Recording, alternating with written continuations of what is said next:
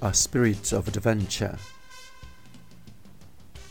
Last winter, it became so frigid that for a time, snow blanketed everything outdoors. We built a snowman and fought snowball wars. It was merry time. One day after class, I was hanging around one of the pools at the school gate when I noticed a thin layer of ice had formed in one of them. A good idea occurred to me. Why not take a walk on the ice? I thought. I had to wait though. Some days later, I went to the pools again. I thought the ice was thick enough to carry my weight. I made up my mind to have a go. When I was standing next to the ice, fear crept into my heart.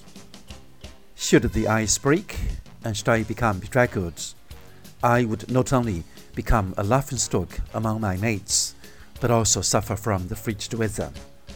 This, however, was a once in a lifetime opportunity. Such sub zero temperatures are a rarity in this part of China. Overcoming my misgiving, I put one foot on the ice. Tentatively, I took the first step. When I was completely on the ice, the feeling was exquisite. Wearily, I walked around.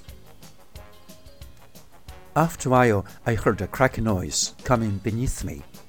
Without delay, I leapt off the ice and landed on solid ground. On close examination, a deep fissure had appeared in the ice.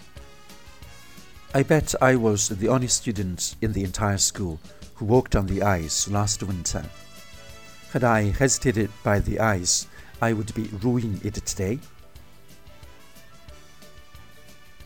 If you want to achieve a goal, buddy, you shouldn't let a precious fleeting moment slip by because of your hesitancy.